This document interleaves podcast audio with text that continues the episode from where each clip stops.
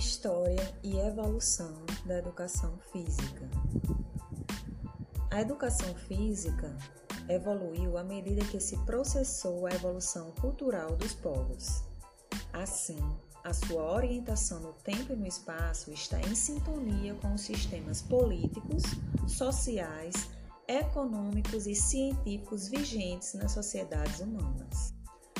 A existência humana determina necessidades econômicas, que obrigaram o homem a locomover-se de uma região para outra, numa mesma época do ano, ou em épocas diferentes, iniciando, assim, inconscientemente, o adestramento do corpo, melhorando através de milhões de anos o seu aspecto físico para vencer melhor a luta pela vida, quer procurando os bens econômicos, quer defendendo-se ou atacando, sem, no entanto, constituir-se numa preocupação diária, em virtude de ser uma prática natural.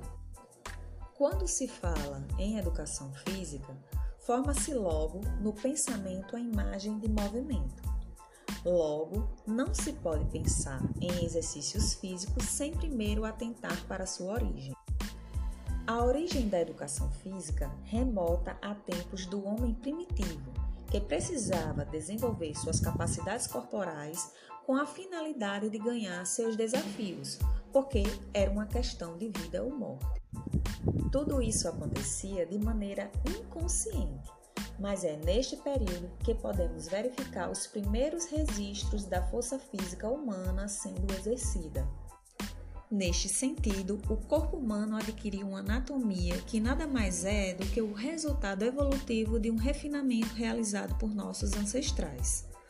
O homem primitivo deslocava-se de um lugar para outro à procura de alimentos, marchando, nadando, saltando e lançando as suas diferentes armas de arremesso, entre outros exercícios para sua sobrevivência.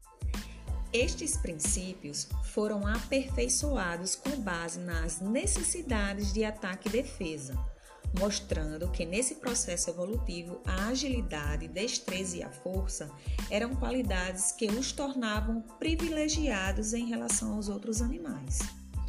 Historiadores desvendaram que no Oriente os humanos logo começaram a se tornar mais civilizados devido aos exercícios que tinham sentido moral preparatório para a vida. Na Índia, a atividade física era completamente unida com o ensino e a religião daquela sociedade.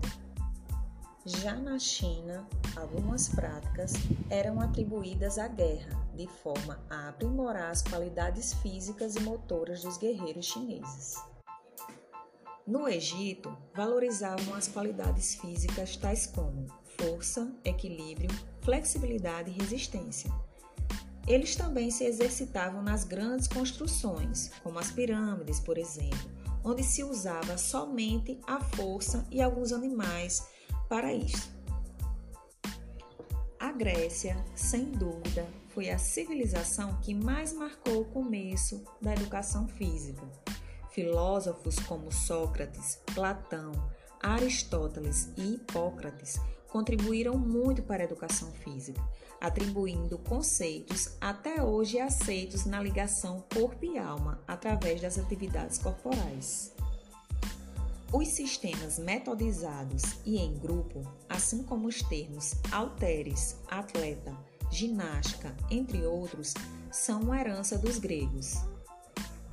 Para a sociedade grega antiga, a atividade física era muito importante e estava ligada à intelectualidade e à espiritualidade, em forma de mitologia e de filosofia de vida, onde o corpo bem definido possuía bons olhares, tais como vitalidade, destreza, saúde e, é claro, força.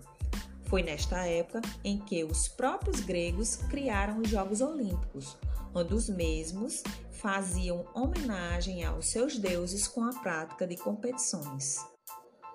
Roma, por sua vez, herda todas as características culturais da Grécia, inclusive as práticas esportivas Porém, o seu enfoque no império era no treinamento dos soldados para a guerra.